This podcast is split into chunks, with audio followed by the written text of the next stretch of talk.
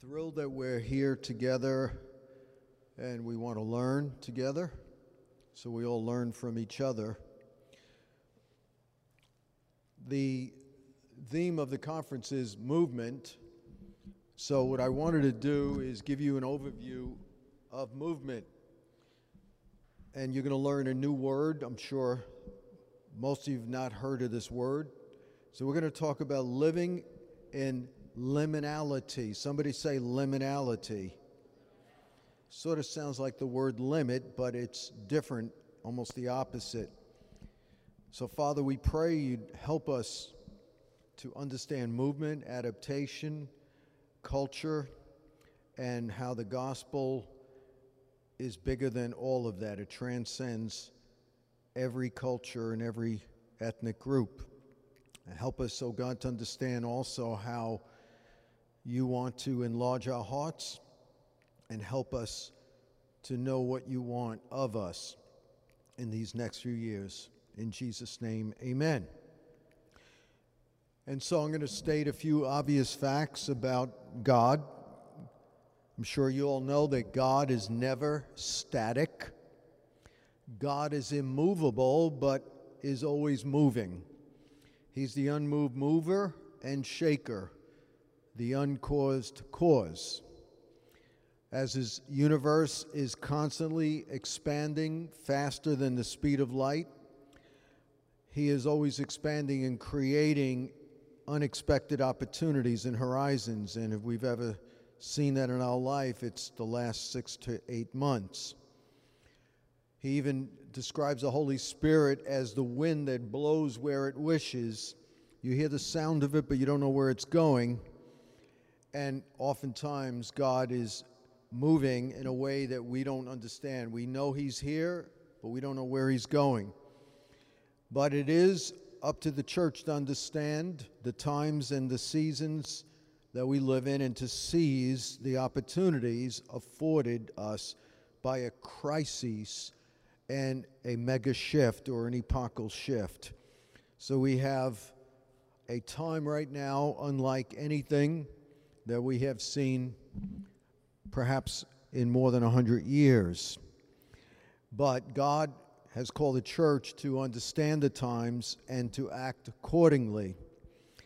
And the churches and leaders who do not change or adopt according to the times and seasons, including businesses, they are already on the, on the decline and in danger of extinction.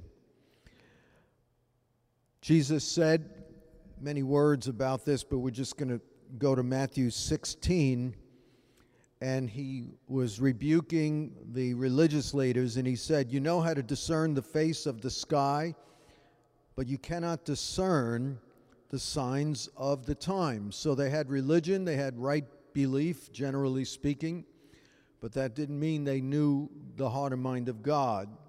And so he was correcting them for not being able to understand the signs of the times. I wonder what he would say about us here in this room. And then he goes on to say, A wicked and adulterous generation seeks after a sign, because they asked him previous to the statement for a sign. But he said, No sign shall be given to it except, and this is interesting, the sign of the prophet Jonah. And he left them and departed. And so Jesus expected them to use the scriptures as a backdrop to discern their present day because he told them no sign will be given except Jonah. And he expected them to know the biblical story of Jonah to understand what was going on then. In Luke 19, when Jesus was weeping over the city, the last words he said to them in this particular passage was, They will not leave on you, meaning Jerusalem and the Jews, one stone upon another, because you did not know or understand the time or day of your visitation. And so, understanding what God is doing is so vital, even according to what we see here in that particular moment, that if we, whether it's a church or business or individual Christian, if we don't understand what God is doing, and if we miss it, it could mean we will be crushed by the circumstances, as many Jews there were crushed because they were still in old Israel, still depending on the old temple model. And Jesus said, I'm not even going to leave one stone upon another. I'm going to totally deconstruct everything you know and believe, even your physical temple. But those who understood what Jesus came for thrived and multiplied even when others were deconstructed and destroyed. And so, even in this present time, when churches and businesses adapt accordingly, they thrive even during COVID. And some collapse because they haven't reset or reinvented themselves. So now we're going to get to liminality. What is liminality? We need to learn how to live in liminality. The early church, and throughout the last 2,000 years of church history, the people and movements that understood and thrived in liminality were the ones who God used. Uh, the word liminal comes from a Latin root, limen, or limen, which means threshold. Somebody say threshold. The liminal space is the crossing over space, a space where you have left something behind, yet you are not fully somewhere else. It's a middle place, it's a transition space. It is the term used to describe the psycho- psychological process of transitioning across boundaries and borders. Liminality uncovers who we are when we are in that uncertain place. It shakes us out of our habitual lives, it draws us out of what we have known, yet it doesn't allow us to know what's coming next. It is a time of crises, of confusion at times it shows us our strengths and our weaknesses. It shows us if we're really depending upon God. Many of you are in that liminal space now. Perhaps you lost your job. Perhaps you're in between churches or geographic moves. Perhaps you're not even sure where your relationship is going to go with somebody. So you're not fully, uh, you've left something, but you're not fully in the next place. You're in that in between place. Maybe you're in Never Never Land, the place between dreams and the time you awake, as Peter Pan would say. I don't know. Uh, the caterpillar in the chrysalis stage intuitively began building a cocoon without really knowing what was going to happen inside that cocoon. That's sort of like a liminal space. So, what does the scripture teach us related to movement and adaptation and change? Well, first of all, the Bible admonishes all of us to change, to expand, and to grow. In 2 Peter 3:18 it says, "But grow in the grace and knowledge of our Lord and Savior Jesus Christ." That word grow means a continual process of expanding who you are in Christ and your knowledge that experiential, not just intellectual knowledge of Christ. And so it's not so much just learning new doctrines. Uh, you could learn all the doctrines and theologies in the world and never even be a Christian for that matter. It has to do with experientially growing and knowing God as a result of that uh, knowledge of God. That's how you grow. It tells us in 2 Corinthians 3, verse 17 and 18. Now the Lord is that Spirit, and where the Spirit of the Lord is, there is liberty. But we all, with unveiled face, beholding as in a mirror the glory of the Lord, are being transformed. You see that? Being transformed. It never stops. Into the same image from glory to glory, just as by the Spirit of the Lord. So that same Spirit, it's like the wind that blows. We know it's there, we don't know where it's going but that same spirit is that spirit of liberty that blows up inside of us the Word of God and causes us to come into a greater place of liberty based on the knowledge of God, which is conformity to Jesus Christ. And so there's an individual command and assumption of God's Word that you are all growing. So if you are at the same place you are today in God as you were last year, then you are not fulfilling what God is requiring of you here in 2 Peter 3:18. The second kind of growth is geographic expansion and change. In Mark chapter 1, the apostles, the original 12, were looking for Jesus, and he said, uh, they said, Everyone's looking for you. And he said to them, Let us go to the next towns that I may preach there also, because for this purpose I came forth. In other words, he couldn't stay just in one place. He understood that liminality. He understood that he was called to just more than one expression of Israel or one town. In Acts 1 8, his parting words were that we ought to be his witnesses in Jerusalem, Judea, Samaria, and to the ends of the earth, which had to do with geographic expansion, but also had to do with cultural adaptation and using different methods and language to communicate who Christ was so that we could reach the ends of the earth. Uh, we see the response of the 12 and the apostles, very typical of most people.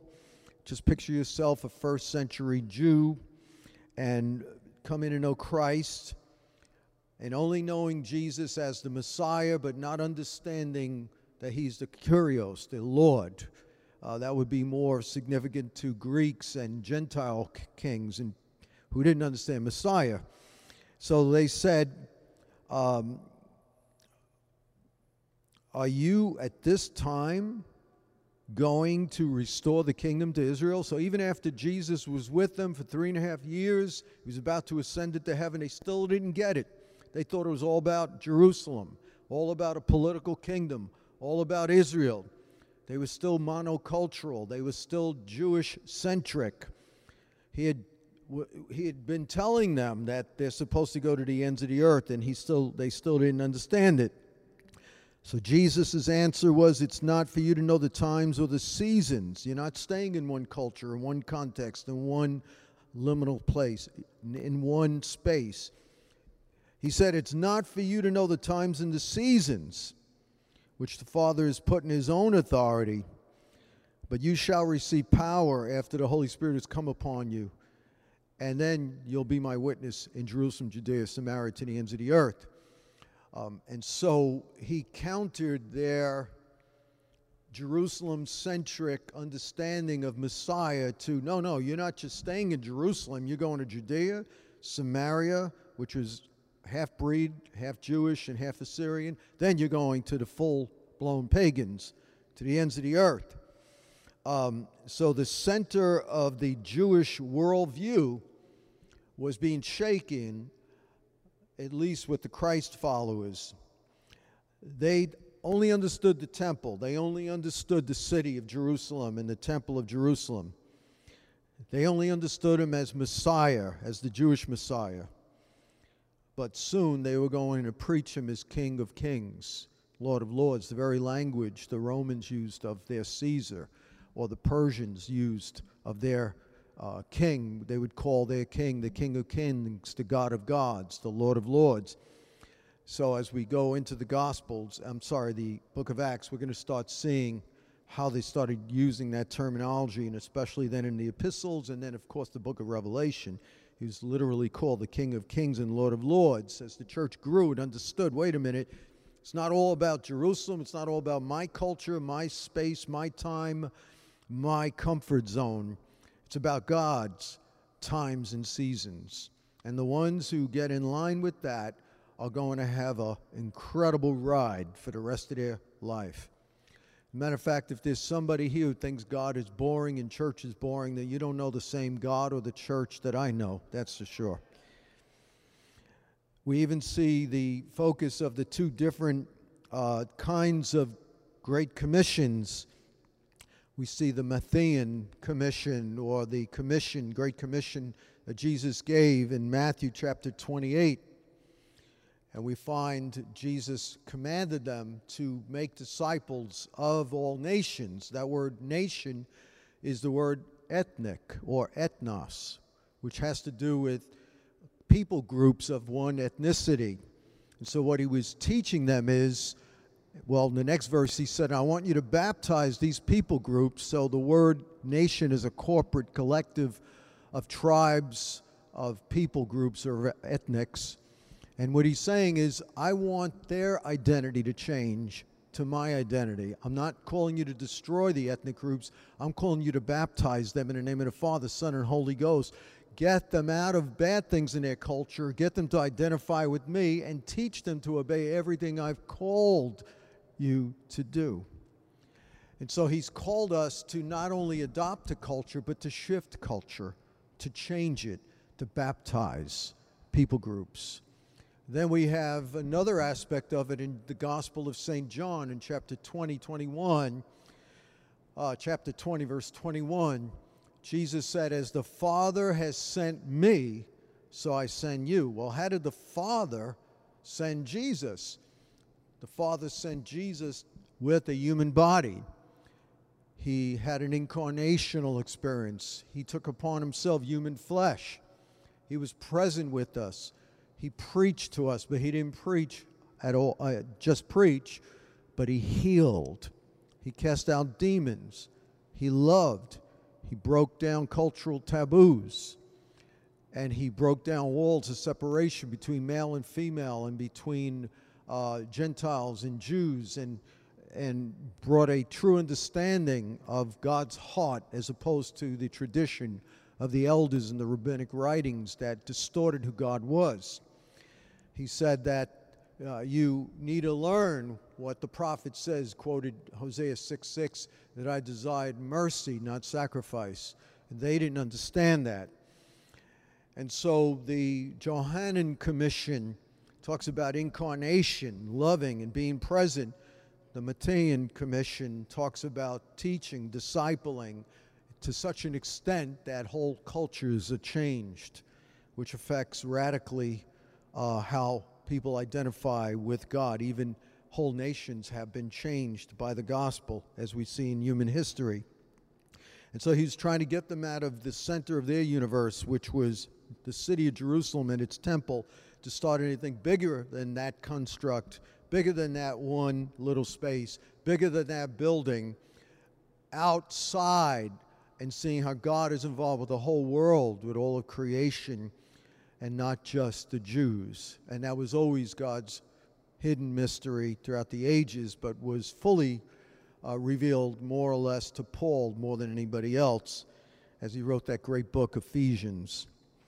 And so we see that God wanted the Jewish people, his chosen people, to reach out to others, but they had to get into a liminal space and they were afraid to cross that threshold out of Judaism into a pagan world, into an unknown world, into a world that didn't honor temples and circumcision and Mosaic law and certain rituals of cleansing.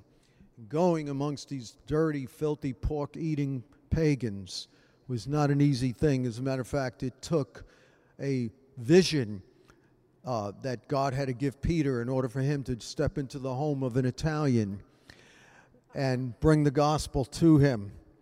And we see that God had to force liminality by bringing or allowing a persecution. We see in Acts chapter 8 that at that time a great persecution arose against the church, which was at Jerusalem. Key, not an accident. Trying to break up that world, that that that uh, convenient place, that place of safety and comfort and they were all scattered throughout the regions of Judea and Samaria. And so, if you don't obey God's call and assignment, if you don't step into that space of liminality, God's going to force it. He's going to have his way somehow or another, even if it takes a crisis. And so, those who were scattered throughout the regions of Judea and Samaria uh, went about preaching everywhere the word. And because of that, the whole city was turned upside down. But they would have never left if there wasn't a persecution. If you didn't have that financial crisis, you would have never found the next place. If you didn't have that relational crisis, you would have never found that next place. You would have been comfortable. God shakes everything that can be shaken because He loves you so much. He doesn't want you to live in stability and comfort, He wants you to live in liminality. You're the most powerful when you're totally depending upon God more than your own resources and your own comfort zone. Doesn't mean everyone has to move geographically, but it has to do with within even your own community. There are different things that He wants to do. God is always moving, and He wants us to expand our influence. We see the same thing with the birth of the church of Antioch in chapter 11 of Acts. In verse 9, 19, not only were those scattered preaching the gospel in Samaria, that we also see they, they actually planted the greatest church in world history, the church of Antioch. It says, Those who were scattered after the persecution that arose over Stephen traveled as far as Phoenicia, Cyprus, and Antioch, preaching the word to no one but the Jews only. So they planted churches in these three cities, and the Antiochian church became the great missionary church that originally sent Paul and Barnabas. Um, and so by the time we get to the Antiochian model of church, we see that God was able to snap the church out of a monocultural Jewish understanding of the gospel. In Acts 13, when the church was a little bit more established, and first they preached only to Jewish Hellenists, but then they started preaching to full blown Greeks, and they started getting different people saved uh, Greeks, meaning people who were not Jewish and who spoke the Greek language. So then by the time we get to Acts 13, we see even the leadership of the church was multi ethnic and multi vocational. Now, in the church that was at Antioch, there were certain prophets and teachers. Barnabas, he was a real estate mogul. We see in Acts chapter 4, he would sell property and lay it at the apostles' feet to support the work of God. We have Simeon, who is called Niger, and Lucius of Cyrene. Both of them were people of color, they were from Africa. Then we have Manaen, who had been brought up with Herod the Tetrarch. So we don't know if he was a, uh, a brother or he was uh, half brother or he was just raised in the family because uh, maybe there was some kind of uh, bivoca- um, vocational connection there, but we know that Manaen was brought up in politics, so we assume he was some kind of political leader.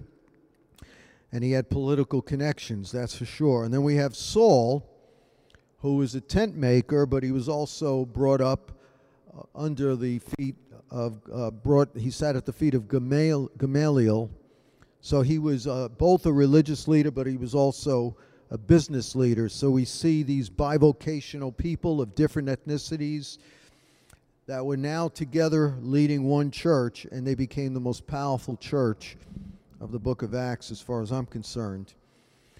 So we saw individual growth, we saw geographic change and cultural change. Now let's go to the third example of liminality, we see church expansion and change. When Paul is talking about measures of influence, we, we read in 2 Corinthians chapter 10 we will not boast beyond measure, but within the limits of the sphere which God appointed us. So he's appointed everybody some kind of geographical sphere.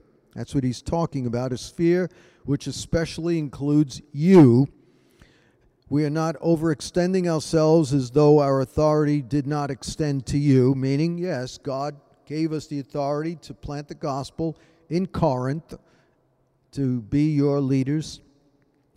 Um, for it was to you that we came with the gospel of Christ, not boasting of things beyond measure, that is, in other men's labors, but having hope. Now, look at this that as your faith, as this local church, has greater faith, and that doesn't just mean believing God for great things, it also implies being grounded in the faith, the doctrine. Uh, as your faith is increased, as you're more established and grounded, we shall be greatly enlarged by you in our sphere. So, to the extent that a local church gets established, to that extent, does the apostolic leader who planted it have more ability to leave and plant another church or to go to other regions? That's what Paul is saying. He saying, I can't go beyond your growth because I don't want to leave you in a bad state. At the same time, I depend on the local church to support me so that I could continue to extend the kingdom of God. Does that make sense? So, as your faith is increased, we will be greatly enlarged by you in our sphere. So, to the extent the local church is strong, to that extent can the apostolic leadership continue to be released. To do what? To preach the gospel in the regions beyond you and not to boast in another man's sphere of accomplishment. In 1 Thessalonians chapter 1 verse 6, we see he planted a church in Thessalonica and he was bragging about them and he said in his letter 1 Thessalonians he said you became followers of us and of the Lord having received the word in much affliction with joy of the Holy Spirit so that you became examples to all in Macedonia and Achaia who believe. Why? For from you, this is the proof they were examples, that they were doing what God wanted, that they were growing. From you, the word of the Lord. Now, he's talking about a local church, not just some superstar evangelist. From you, the word of the Lord has sounded forth, not only in Macedonia and Achaia, but in every place. Your faith towards God has gone out so that we do not need to say anything. So, in this instance, the people in the church were expanding the gospel, not the apostle, so that Paul didn't even have to teach them anything uh, because they did all the teaching, they did all the work. It's amazing there. For they themselves declare concerning us what manner of effect we had on you how you turned to God from idols to serve the living and true God. So you see there church expansion. So first we talked about individual expansion, then secondarily uh, we talked about the expansion that comes from a geography, geographical shift and change. Then we see church expansion and change. Uh, number four, let's see how liminality works in cultural adaptation and change. Paul writes in 1 Corinthians 9, verse 19 For though I am free from all men, I've made myself a servant to all that I may win some. To the Jews I became as a Jew to win the Jews. To those under the law, uh, as under the law, that I may win one, those who are under the law. And to those that are without the law, as without law and then he says, To the weak I became as weak, that I may win the weak. I become all things to all men, that I might by all means save some. Now, this I do for the gospel's sake. You see that liminality and even his methods and even how he presented the gospel. He never changed the message, but the method was constantly changing with Paul. He was a walking liminal man. And he does this for the gospel's sake, that I may be a partaker of it with you. Then he says in verse 24 to 27 Do you not know that those who run in a race all run, but only one receives the prize? Run in such a way that you may obtain it. Meaning, if you don't know how to shift and change and adopt to your circumstances, you're not going to hit the mark. You're not going to win the race. It is required that we change. It required it is required not only that we grow spiritually, but we grow mentally, that we grow in strategy, in ingenuity, in creativity. And as a local church, everybody has gifts that they contribute for that to happen. So as a collective, we become a collective genius. As individuals, we may fail or falter or flounder. But as a collective that is apostolic, we're always expanding, whether releasing an apostle to go somewhere else or ourselves uh, just expanding the gospel, but every person is called to adopt and to become all things to all men so that we may save some. Um, the biggest challenge, as I said already, was the early days of the church where the Jerusalem church didn't understand how to adopt what they thought a Jewish Messiah and his gospel, uh, how that would adopt to the world.